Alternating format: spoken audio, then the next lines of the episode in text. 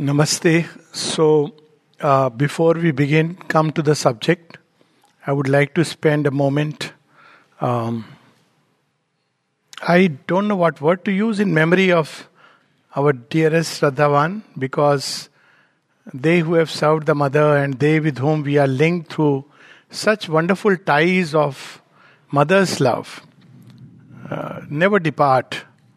They are always with us we carry them, they carry us, and we are all together in her wonderful lap. I remember this line from Savitri Our parting was the dream. We are together. We live. So, that is the truth with which we need to live. The word death obviously has no meaning or little meaning. With those who have um, been so fortunate and privileged to serve the Divine Mother in such a wonderful way, exceptional way. And as I see last few weeks that I was associated with um, Shraddhavan's departure, I see it as again a very symbolic event. Um, her leaving her physical body in the ashram atmosphere and in a parting, joining the two, the ashram and Auroville, this was, as far as I know, one of her uh, will that, you know, all these different spaces of the mother should come together. So I'm sure she is here and she is listening and she is with all of us. Coming to the subject, the subject is from another line of Savitri. Even there shall come as the high crown of all the end of death, the death of ignorance. So, this quest for immortality is inbuilt within human beings, and there is a reason why it is inbuilt because deep within we are conscious of something in us which is immortal. That's how, when Yudhishthir is asked, Kim Ashcharyam, what is the most surprising thing? He says that we see everyday people die, yet we believe that we are immortal. This is not an illusionist statement. That's how it has been interpreted that, well, we should remember that death is the end point. Certainly not. In the Indian tradition, when someone leaves the body, we don't use the word mar gaya. We use the word sharir pura ho gaya. The physical body has lived its span of time, and when we carry the body to the whatever place we chant not Mrityu Satya hai, we say Ram Nam Satya hai. The name of the divine is the eternal truth. This is the truth that death hides. Death is a mask. It hides this eternal truth that there is no death. This is the paradox.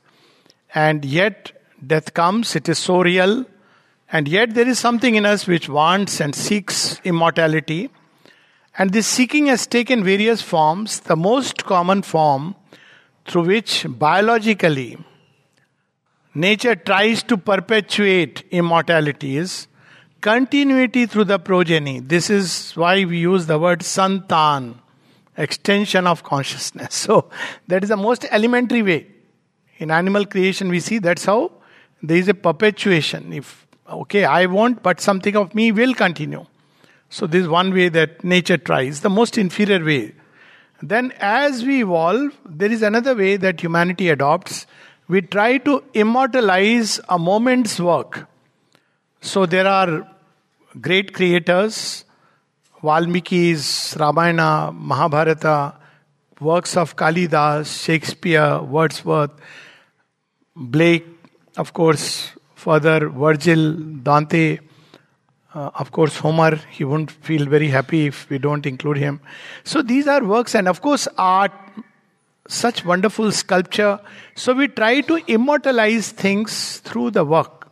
So in the early stages, it is through progeny we try to immortalize. Nature wants to remind us. And then the next is through works that are done through the intelligence, using the body to create immortally with transient things. This is a very beautiful line. Aurobindo says, This is what we are here for.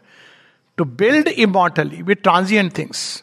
So, we use paper, pen, everything which is transient, and yet the creation is immortal. Savitri is, of course, one such um, more than immortal creation because it's not just an immortal creation, but it's something which shows us the pathways to immortality. Then at a third level, man tries to seek that is there within him something which survives death.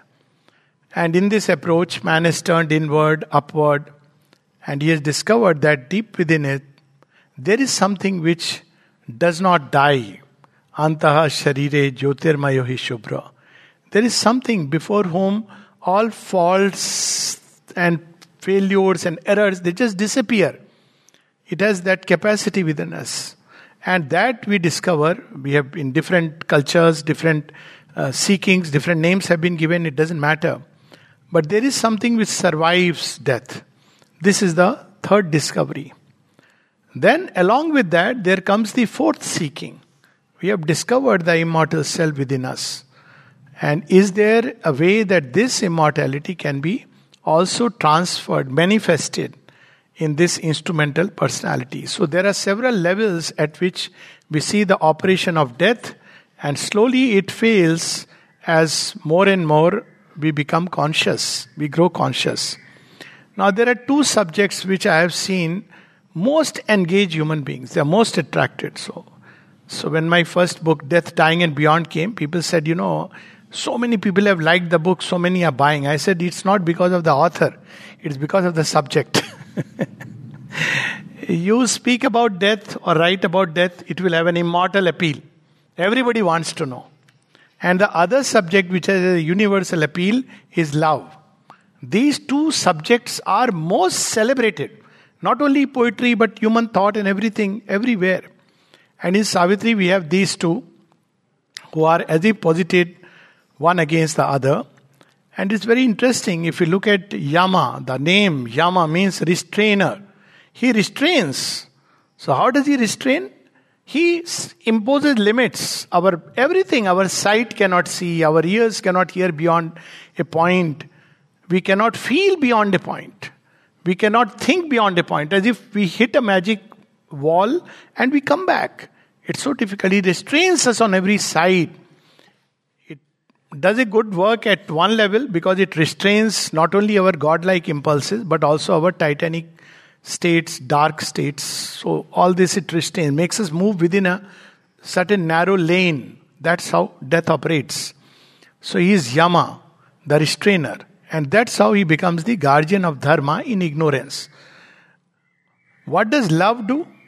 Love releases. How does it release us? It releases us from the prison of the ego, first by the very first movement of love is to give. And therefore, by giving, even at the most elementary level of the family, one gives, so one comes out of the ego. So it releases us. At a larger level, love for something greater and ideal, the country, the world, humanity, and ultimately God. So, love ultimately releases us from the prison of the ego. So, we have this secret that death restrains and therefore keeps us perpetually in a bondage, whereas love releases us. And what is the highest point to which love can release us? It releases us into union with the very source from where we have come. So, love is that mighty power that has come from the divine to lift this creation back from the inconscient toward the divine. And in between, we have the entire journey of creation and journey of man. So, in Savitri, this beautiful line, there shall come, even there shall come, as a high crown of all, the end of death, the death of ignorance. But this high crown, there is a whole background, and the entire Savitri is about that background. Yes, that is the promise and it is going to be, but there's a whole background and there's a process to it. It's not something magic. Uh, anything in time space has a process. Though in this process, the victory is certain of love, because love is a power which is coming from the divine. Death is the shadow of the divine. So it is these two opponents are wrestling with each other. Death is a mask that again the divine has worn to spur human beings. So there is a whole background to it, and I'm reminded of uh, in the Gita when Arjuna is asked a very simple question that tell me, should I fight or should I not fight? And Shri Krishna takes him through all the 18 chapters, bewildered and confused initially, he says, Tell me one thing. You are saying jnana is superior to karma. Then you are asking me to fight. He says, Yes, yes, you can't do karma without jnana. If jnana is not there, you do karma, you will bind you. Okay, then tell me something still. What is the real secret? Then he brings in bhakti as the high crown. So, similarly, we see in Savitri why this is important because people often take it. Sri Aurobindo spoke about the end of death, but we still see people die. Yes, he did promise, and it is going to be so. But even if in his letters we see that he has said it is the last crowning movement. And before that, there is a whole journey to be undertaken. And in the very next few lines, we see some of the conditions. The only place where we see conditions, but these conditions also he assures. So I'll just read these lines. Even there shall come as a high crown of all the end of death, the death of ignorance. But first, high truth must set her feet on earth. And man aspire to the eternal's light and all his members feel the Spirit's touch, and all his life obey an inner force. In a way, this entire, you know, yoga is given there in these few lines, and we will see how this aspiration is born after a long journey. There is a whole journey in ignorance when we are asking for everything except the one thing, one saving grace. So it, it takes long this beautifully described the first state when we must be freed from ignorance. The first step of freedom from ignorance is not to identify ourselves with the mind, the thought structures, opinions, our temporary fluttering emotions, with the passions, with all these desires, cravings, and of course with the body. This is the first step. And that itself takes long, beautifully described in Savitri in Canto 3 of First book This bodily appearance is not all. The form deceives, the person is a mask. Hid deep in man, celestial powers can dwell. His fragile ship conveys through the sea of years an incognito of the imperishable. He's the only fellow who has no name. But he keeps assuming different names and forms, and we don't recognize him. A spirit that is a flame of God abides a fiery portion of the wonderful, artist of his own beauty and delight, immortal in our mortal poverty. What a beautiful description. Without this, all our riches is still a poverty. With this, even in rags, I am God. Fallen, I am divine. There is a beautiful um, Urdu share of couplet of one of the poets. He says, Yar ko hamne ja baja dekha. Yar is my divine friend. I have seen him everywhere. So where all he has seen, he says, Kabhi to takhte nashi. Sometimes I have seen him like a king. Kabhi kasa liye khada dekha. Sometimes I have seen him as a beggar asking for doles. So, this truth of this immortal soul, without which all our life is a poverty. Why it's a poverty? Because nothing is sure. It's a poverty. The only thing which is like a surety, the guarantee, this immortal soul. So, this is the first step uh, towards ultimately conquest of, you know. So, sometimes one encounters these things in a very interesting way. One of the persons who, quite some time back, met me and he's, he said, uh, I was a bit curious because of, you know, certain mm, behaviors and certain fears. Now I'm pretty used to it, but that time I asked him, uh, what made you come to Sri Aurobindo's yoga? Just a curiosity. He said, because I want to be immortal. And this is the only yoga which assures immortality. I said, but why you want to be immortal? He said, because I am very afraid of death. Uh, I said, this is a paradox. So I reminded him of what mother has said that if you are afraid of death, you have not fulfilled the first condition. So, first thing before we can even become a candidate for immortality is not to be afraid of death. To discover that it is a mask. It's in a, in a way the biggest hoax. May sound very strange. Gossip, rumor, before the coronavirus and after it, it has continued is the that death is real. is the biggest hoax. Corona almost came very close to. so, but we see people die, isn't it? Sri Krishna has been saying in the Gita, either which way, you look at it from material point of view, you look at it from spiritual point of view. What really is death? We all know. Sri Aurobindo described very beautifully in several poems he has described. There is a poem called Fear of Death. And it ends so beautifully, one of my favorite lines, last two lines, which he says after describing what is this fear of death. And then he describes the last two lines Death is but a changing of our robes to wait in wedding garments at the eternal's gate. मृत्यु है, परिधान बदल, करना प्रतीक्षा। मृत्यु है, परिधान बदल, करना प्रतीक्षा। वधु वस्त्र में, चिर प्रेमी का शाश्वत वर का।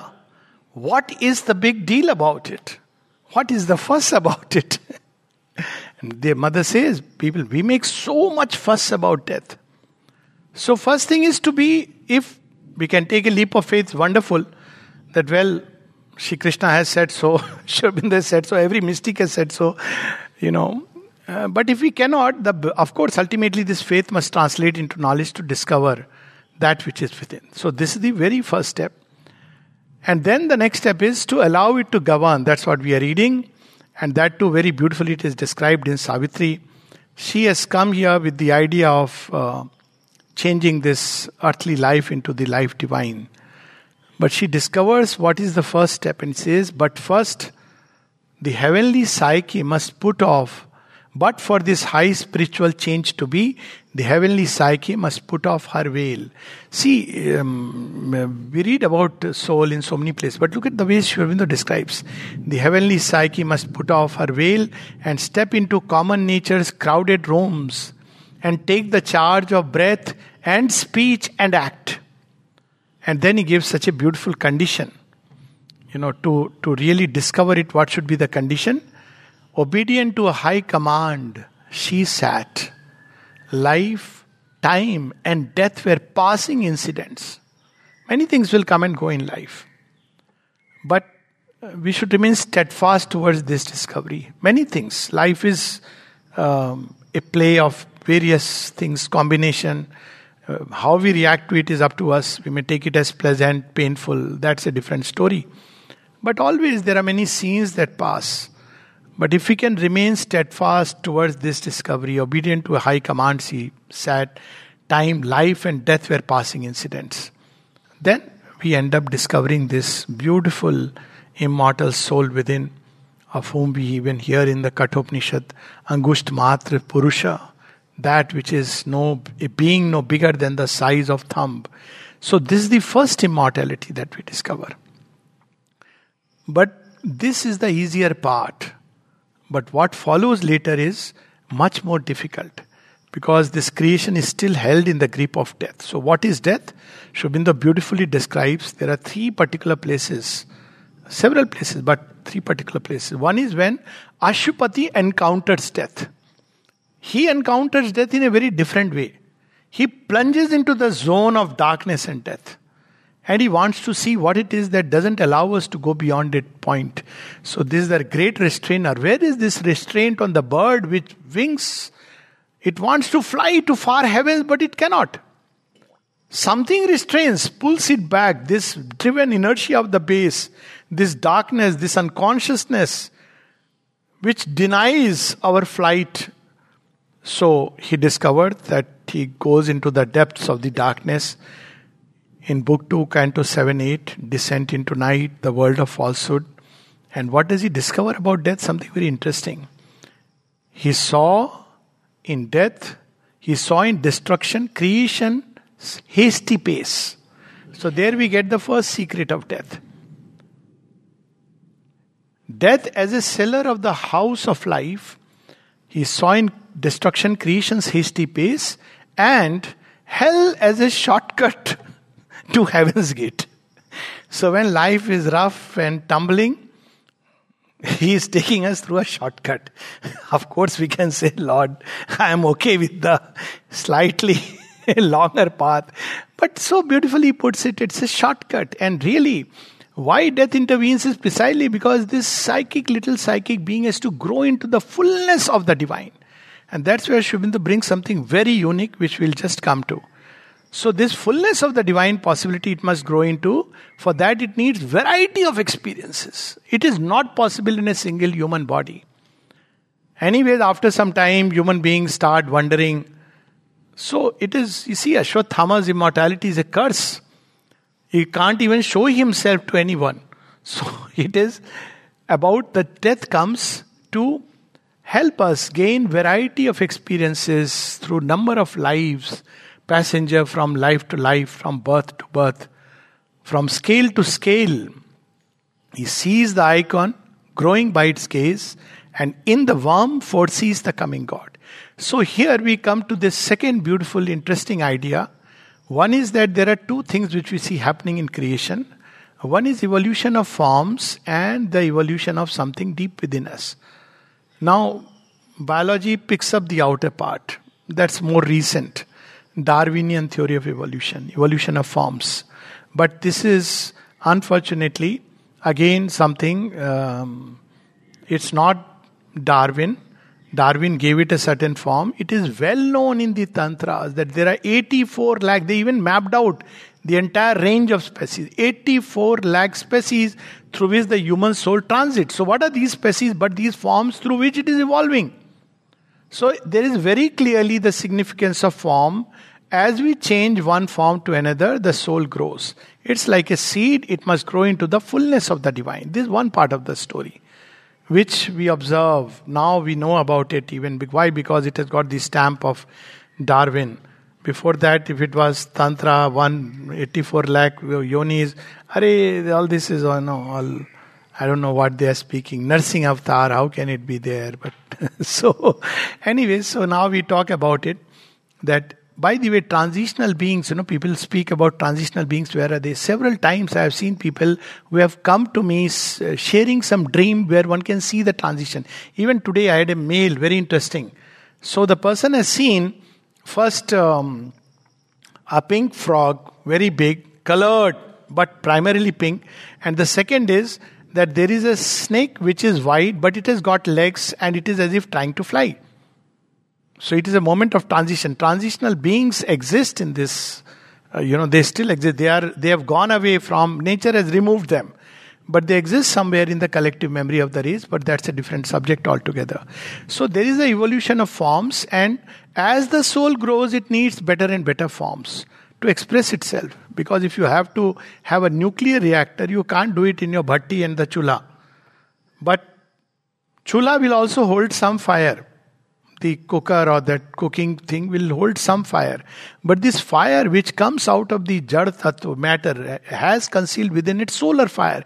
For solar fire, one needs solar panels. So the evolution of forms is to help in the evolution of the soul within it grows from step to step. And that's where we have the Vedantic idea of evolution that the soul grows until it grows to a point where it becomes independent of this entire name and form. It recovers itself. It knows that, well, I'm not this body, I'm not this mind, I'm not this life. After that, according to the traditional view of Vedanta, it merges into the unknowable. This is what we have heard from all the authentic voices, but obviously it makes big, leaves a big question mark. Two question marks. Why this whole beginning drama? And what is this abrupt end, sudden abrupt end? What about the chain of karma which was going through? So here Sri brings this very interesting thing. The origin, in its origin, nature and soul, God and world are not two but one. There is only one origin. So that's where he speaks about the Ishvara and his Shakti. And then Shakti goes into creation and starts creating, it plunges into darkness and builds this beautiful. See, all creation is on the basis of harmony with man this disharmony begins but otherwise all creation from it builds little atoms which are abodes of the Ishvara and the Ishvara also like a miniature nuclei comes and inhabits the atoms. It builds electrons, it enters into the electron. Behind every particle there is this divine element. And then it expands the material universe into a whole galaxies, systems of stars, constellations, amazing, all beautifully, harmoniously floating in space. Then plant and other forms. And in each of them, it builds a little dwelling place for the spark of the divine to inhabit and grow through it. So it's a beautiful play where soul and nature, the divine and his Shakti are playing in miniature forms. So one becomes, he becomes the little soul and she becomes this inferior nature. Now, quite naturally, because soul is connected with the divine, it first recovers itself. But what about nature? It is here that Sri Aurobindo says that, well, recovery of the soul, that I am not just this field, is only the first step. They have been linked together for a purpose. It's not an unhappy marriage. It is supposed to turn into the most beautiful um, thing ever. And in Indian thought, several places, several stories, we see this union of material nature with the divine soul as the ultimate realization which is possible. We see this in Shiv Purana, the Shivlingam. We see this in the story of Sita and Rama, where material nature is usurped by, she's born from earth, usurped by the Asura, and then she goes back to earth. But all the time, in its truth, it is divine. That is the whole story. That nature also is divine in its origin, and therefore it must also recover its status. So the two must go together, meaning thereby the evolution neither of the soul nor of the form is over. The soul has to grow beyond just discovering itself and the self above. It must reclaim its universality.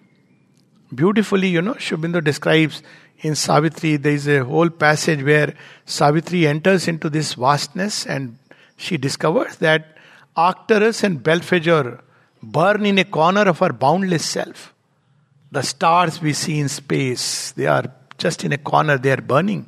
Mother describes this in one of her experiences, and Sri Aurobindo also at different places, one of his poems, uh, Cosmic Man, Cosmic Consciousness, he describes uh, London and Paris and Tokyo, my spirit seeing are. I am the bird man saves, and the beast he slays. His few good deeds and countless bad deeds take place within my single heart. So, this is the entire field which has been created, and this also has to be upgraded. So, this story of union of the material nature with the soul is the only story that is taking place in all our lives. So, material nature is still largely in the grip of death, and the soul bound by it is also in the grip of death because it's bound itself to it. First, it must recover its own poise. But then, should it disappear? No, it must also uplift material nature. How can it do it? It cannot do it unless it recovers its transcendent status in the supramental. So, the evolution of the soul is not over. The traditional Vedantic view that by recovering dissolution in the nirvana is the highest goal. It cannot be the highest goal. Mother says it very humorously. If God wanted only nirvana, there would have been nothing else but nirvana. The whole thing is to recover it to that fullness where every being becomes conscious Ishvara and every Prakriti, every so called what we call as individual Prakriti becomes Shakti, the divine supernature. That is the original play. So after this step, now Aurobindo opens the door to the next level. So you know, it's like in any game when you play computer game. So you can't go to the next level till you have clarif- cleared this. So once we clear this level, then the next level of challenge opens to us. And that next level of challenge is the soul itself must recover its supramental infinity. We must break into the infinity and the eternity of God. Beautifully described. Aurobindo describes this whole journey in, mm, you know, the passage which I was reading. It continues. Uh, at last, the traveler in the paths of time arrives on the frontiers of eternity in the transient symbol of humanity draped, he feels his substance of undying self and loses his kinship to mortality. After once one has discovered this soul, one knows one is no more mortal. That which is always, you know, so uh, I is something which we hear all the time. But if we can say I am, whether I live or die, then we have really taken the uh, real step. And then what happens? He describes this doesn't uh, you know, stop here. His thought stretches into infinitude. All in him turns to spirit vastnesses. His soul breaks out to join the oversoul. His life is oceaned by that super life. He has drunk from the breasts of the mother of the worlds. A topless supernature fills his frame. She adopts his spirit's everlasting ground as the security of a changing world and shapes the figure of her unborn mights. So, this is the whole journey.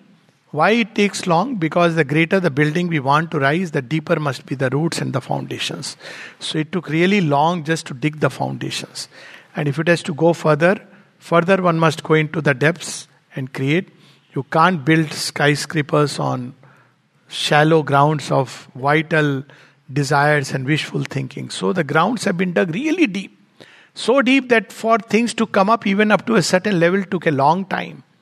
But once this ground is solid and it holds us. Why? Because why this great seeming adversary has come? He has come actually paradoxically. The you know the next place where we see a description of death. One is he plunges there and then he sees why he is there. Here also he has mentioned that it is to hasten the process of creation. He is there because paradoxically death spurs us towards immortality. See, it's, it's a strange paradox that people often say that in Satyug there used to be life for 10,000 years. And right up to Dwapar, of which we have documented records, well, to live for 150 years was not uncommon. But in Kali the age becomes lesser and lesser. But see the magic. From Kali you leap towards Satyug. And because Kali the lifespan is so short, therefore the process of yoga is also very simple, so beautifully conjured in, you know, captured in one of the couplets. Uh, mystic says, Kalyug, Jog, na jap, na jnana, ek adhar, I'll slightly tweak it, ma gungan. ek adhar. And you see, Mother speaks about this as the one single process in this yoga. When the disciple asks persistently, Mother, nobody tells any process, nobody tells any method. Tell us one method at least. She says, Hasn't he told you open to the mother? No, no, mother, but still we want a method. I must do something. Open to the mother is like, uh, I am doing nothing, she is doing everything. Human ego wants to do something. This says, mother, tell, this, tell me one process. She says, Well, if you want a method, it is Japa calling her name. Very clearly, she says, calling the name is that great name which is the foundation of eternity. Death cannot stand before it because name is the vibration of eternity. Name means that. So it's very interesting this uh, story about the name. There are different scriptures which have spoken about it.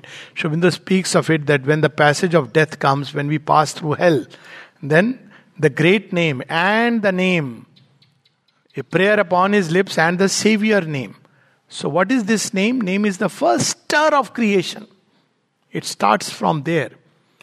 But then, how do we capture that? We cannot. So, there are people who have identified with that. Their name gets added to that.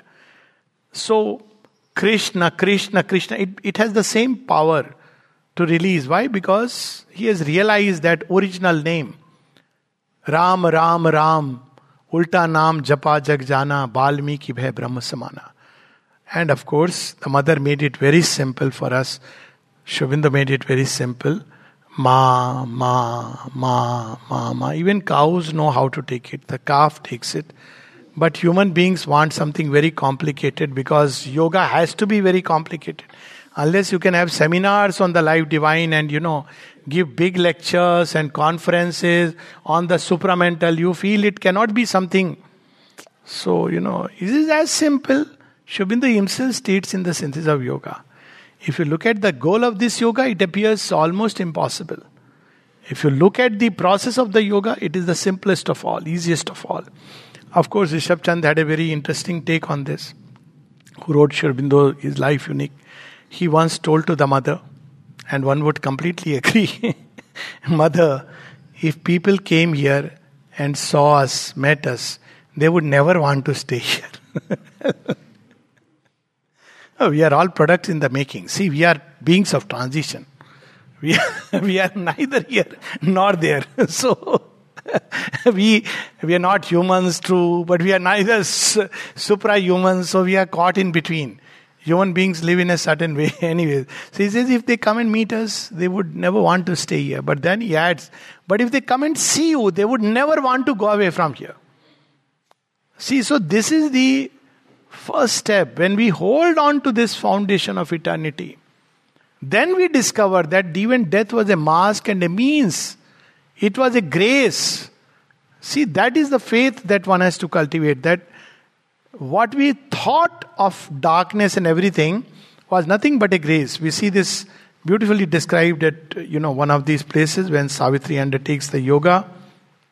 It is she speaks of darkness as a magic of self hidden light. All here is a mystery of contraries. Darkness, a magic of self hidden light. See, every line of Sri Aurobindo, when death comes, what should we do? What should we say? We should simply say, Oh, light, throw away this mask. In all likelihood, if we have thrown away the mask while in the body, it won't come as that strange fellow sitting on two horned bullock. I think he's upgraded himself. He doesn't come in bullock anymore. he probably uses a Mercedes or something. You know? Everything is being upgraded, so we don't know. But why should he use that old antique way? Symbols change. So, this darkness, darkness, a magic of self hidden light, suffering, some secret rapture's tragic mask. What a reminder. Suffering means he is preparing me for a greater delight. And death, an instrument of perpetual life. Although death walks beside us on life's road, a dim bystander at the body's start, and a last judgment on man's futile works, other is the riddle of its ambiguous face. See, that's how in different traditions shown as the Sphinx. So a Sphinx asks only one question. So if you want to cross the desert, Sphinx will say, Are you ready? So the person has a checklist. I have done my PhD in. I don't want to name because. okay. I have done my PhD in this university, in the most world renowned university. Ask me any question. What will you ask? So it asks a very seemingly, apparently very foolish question. Who is that creature who walks on four legs in the morning, two legs in the afternoon, and three at night? Even a child will say, We human beings. But see, if you don't answer, it will slay. If you answer, it will let you pass. But the way Oedipus answers it is different. He doesn't say like that. He says, I am the answer. How beautifully we have this poem, A Vision of Science, where Sri Aurobindo brings this story about the riddle of the Sphinx. In the larger context, religion is passing out and telling science, Thou thinkest end and term for thee are not, but though thy pride is great, thou hast forgot the Sphinx that waits for thee beside the way all questions thou mayest answer but one day.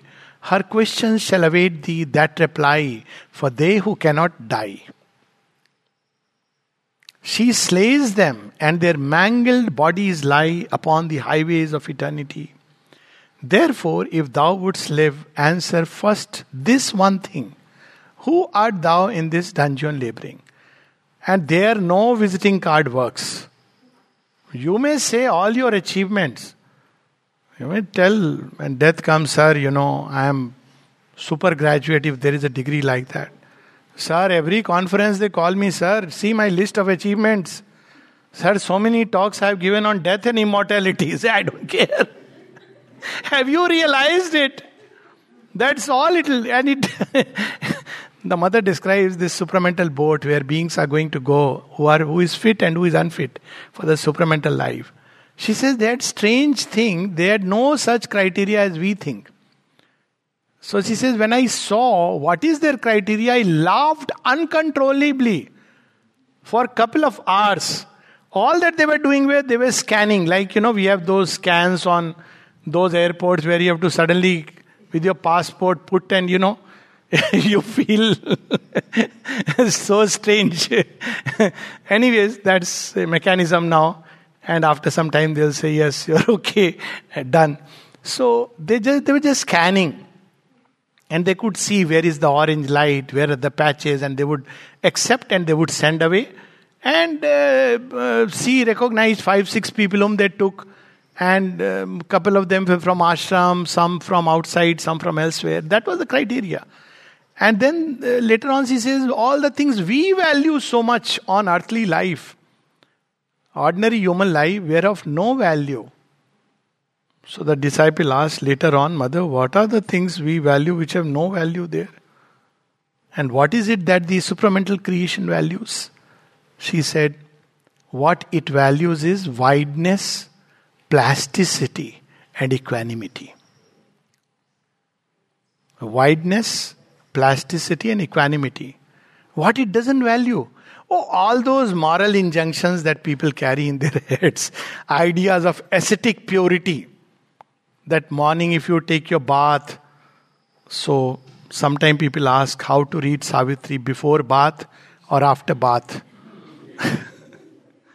so, Savitri is the royal bath. And should we face east or west? This question also is. Whichever side you wait, you face, there the light of Savitri will dawn. So this is darkness is a magic of self-hidden light. The divine has chosen to hide within it.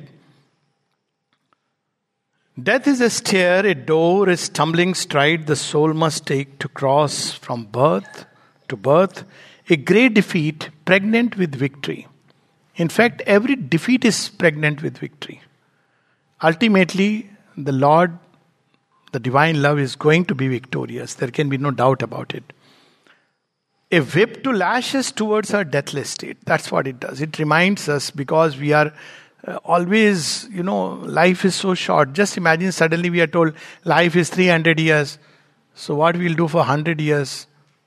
Then, but because now human beings, if evolution fast forward 50, 60, 70, New diseases are coming. Oh, let's realize the soul. Time is short. Let's sit. Three days we can realize. That's what Sri Ramakrishna has said, and Mother says yes. Mother added one something even greater. Sri Ramakrishna said it will take three three days you can realize the divine. So somebody asked the mother, he says, Yes, and this is for an average person, not like somebody all the time in intensity. So this is the uh, beauty. And then I remembered how three days Sri Aurobindo realized that state. So, three days. So, this is not a difficult thing. It is just that we have to set our heart to it. It's just that we don't value it. That's the whole problem. So, death comes to remind us forgotten something, forgotten something. Sir, I have done everything. I have even got married. I have got children. Forgotten something. A grandchild is in America. He is going to return, and I have decided he will have a big multi storied hospital. Again, it says, forgotten something. I have seen the world, forgotten something. then suddenly the doctor comes. He says, Doctors are both ways, huh? They are agents of God and agents of idol. Devadut. Sometimes when they put us so much fear, I don't want to say what they become. This will happen, that will happen. So they come and tell us, this may happen there. Is it really? I have such a short time. That is the time. We say, if there is only short time left, what do I do? At least now I must do constantly the name of the divine to realize. See, everything. So it is a mask that has been worn by the light, by the divine to spur us. That mask is not needed. At one place, Sri Aurobindo says that, wherefore God hammers this world so fiercely? Because the material in us is so crude. If we evolve and develop that softness and then his ways will also become gentle. So that's how the divine, you know, we have to go through all this passage. So a whip to lash us towards a deathless state. When we are in utter darkness, it comes as a whip. And as we grow more and more, turn towards, you know, then that whip becomes the ensnaring, charming, you know, bond with the divine. It's the same thing, taking different form. The inconscient world is the spirit's self made room, eternal night, shadow of eternal day. Night is not our beginning nor our end. She is the dark mother in whose womb we have hid, safe from too swift waking to world pain. We came to her from a supernal light. By light we live, and to the light we go. This is the truth that Savitri wants us to remember, and it's only when we begin to live by this truth. Every appearance we see as a mask, and behind it, the same one smiling. See, Sri Aurobindo's entire yoga begins from there. It's a very high take off point. What is that take home point? What was the ultimate that previous yogas could reach? One level was nirvana, but there was something still greater in Isha Upanishad, which is the foundation of the life, life divine. Yes tu sarvani bhutani atme vabhud vijanata. Tatra ko moha ka shoka. To see the one everywhere in everything. Then begins the real game. Until then, it is only a shadow game. And then there is nothing to be worried, afraid. And then we have fulfilled at least partly this condition. But first, high truth must set our feet on earth. This high truth is, of course, the supramental. The soul only completing this upward evolution, entering into the supramental infinities, can see the divine everywhere and in everything. When Aurobindo had this experience in the Alipur jail, we know this wonderful experience. Uh, we have heard about it. And everybody, you know, had their own take on this experience. When mother was asked, he said, You see, he had the experience of supramental oneness. So the disciple asked, Supramental experience? Yes. Because people have this idea that supramental came much later for Aurobindo. He says, Yes. It is the experience of the supramental oneness, though he used the word Narayana at one point. It is the experience of the supramental oneness. Only in the supermind this mask is completely slain. And then we connect with the old story. How was death born? Yama was born out of the meeting of Surya, the sun god, and Chaya. Otherwise, Surya and Sangya. Sangya is his original uh, spouse. Sangya is, of course, we know about becoming conscious. And then, through Chaya, he begets a child, Yama, who is cast out. This story is there in different ways. And he becomes the guardian of the law in the mortal worlds. Because we are not ready for the law of Surya. Satya Dharma Idristaye. But we, when the soul evolves first through this state, next step is when we it becomes conscious of the law of truth.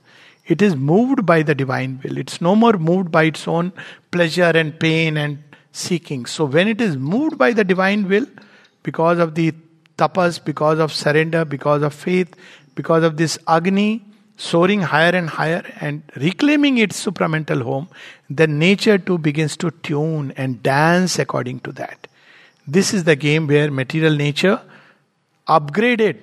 Right now it is upgraded up to the to to express the mental finites but it can be upgraded to express the supramental consciousness, supramental love, supramental delight, supramental knowledge, supramental power. Right now, it is not yet.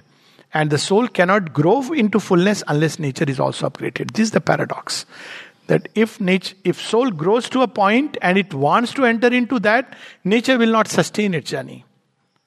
So it has to leave and go. That was the problem of the old yogas. So they abandoned the effort. So the reason why they are tied is that as it grows, it also asks us to come together. And the mother gives very nice example. So there used to be those old time husband and wife where husband was walking in front and the wives were behind. In there was even an earlier time where wives were at home. By the way, it was everywhere. Huh? It's not uh, only India. Everywhere they were meant to be at home, and the husband was walking, going, coming back. He has gone to sees, this comes to, when people come to Pondicherry and they say, why you have come alone? No, no, no, she is there. She has to look after the home. Now, this is not fair. But this used to be the origin of things. Then slowly it was, okay, you come together, but she is a step behind. Then now she is, she leads and the man follows the steps. So, this is the whole journey. They are tied together, soul and nature. To abandon one, it's not the fullness. One, even one cannot do it, and that's what with these uh, magical lines uh, we can probably just take a break.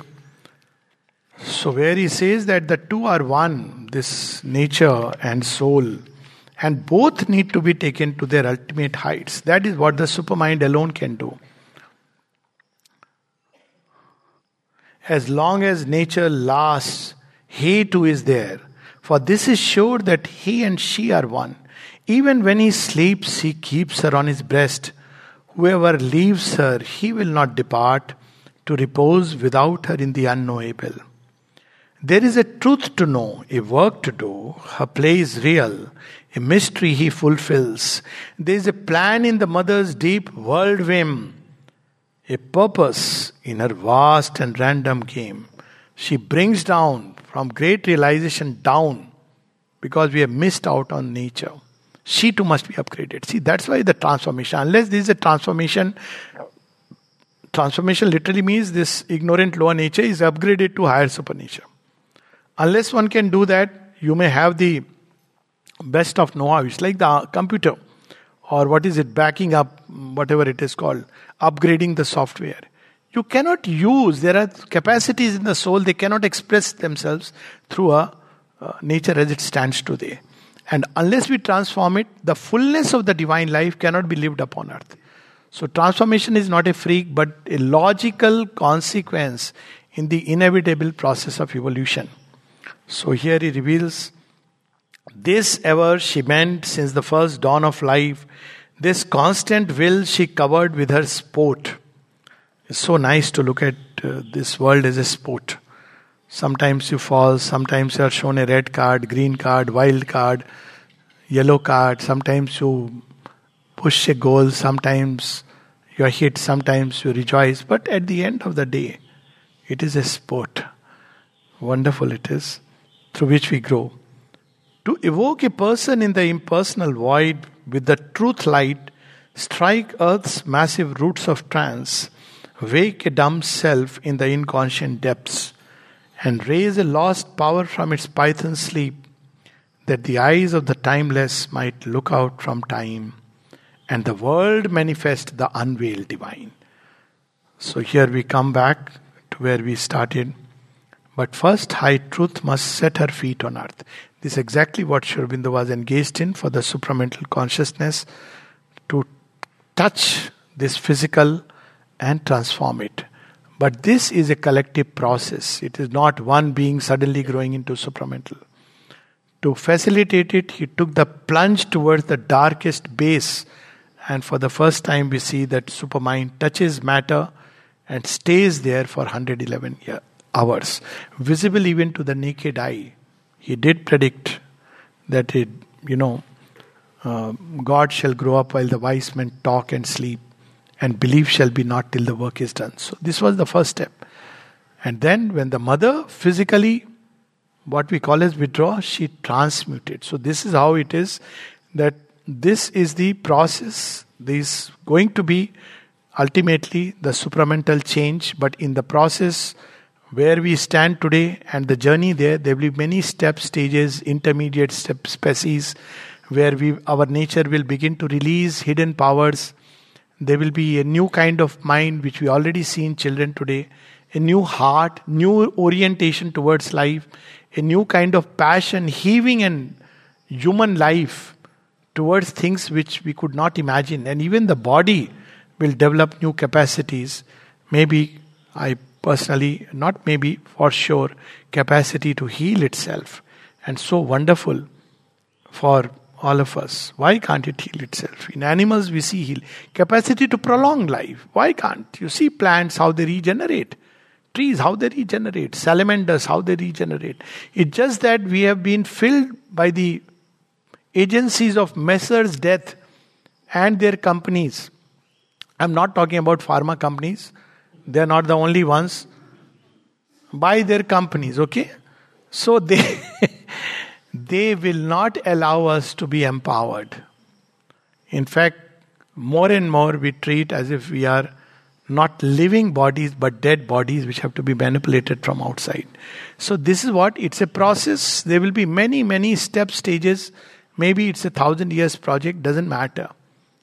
And death will try to deny, to fill doubt, to make it seem impossible. But those who stay with faith and will are those who cross over. So, this is the whole journey. So, first, high truth. High truth has set its feet on earth, and the beauty is Sri Aurobindo uses the word her. But first, high truth must set her feet on earth. Why? Because this is not truth in its static aspect. It's not Suryo Yatha Sarva Lokasya Chakchu. It is Savitri, the power, the splendor of that truth, the Shakti which has set her feet. It must, that divine Shakti must begin to move us, and man aspire to the eternal light and all his members feel the Spirit's touch, and all his life obey an inner force. This is the condition that instead of our own will, self will, somebody else's will, we must more and more tune ourselves to the divine will in thoughts, in heart, in feelings, in life impulses, in the very body, and eventually as a high crown of all, even there shall come as a high crown of all the end of death, the death of ignorance. This is the journey He has given us, promised us. It's not prophecy, as I've been saying, it's a promise. And the Lord's promise is much more sure. In fact, is the only promise which is for certain. And nothing eventually can stay between that promise and the human soul that has received it. So, with that, I would close on this 150th year of Sri Aurobindo's birth. One more milestone on the way towards the great goal that he has set before us, which he alone can accomplish and is already on the way of its accomplishment. As the mother said, Sri Aurobindo is the future advancing towards its own realization. Thank you.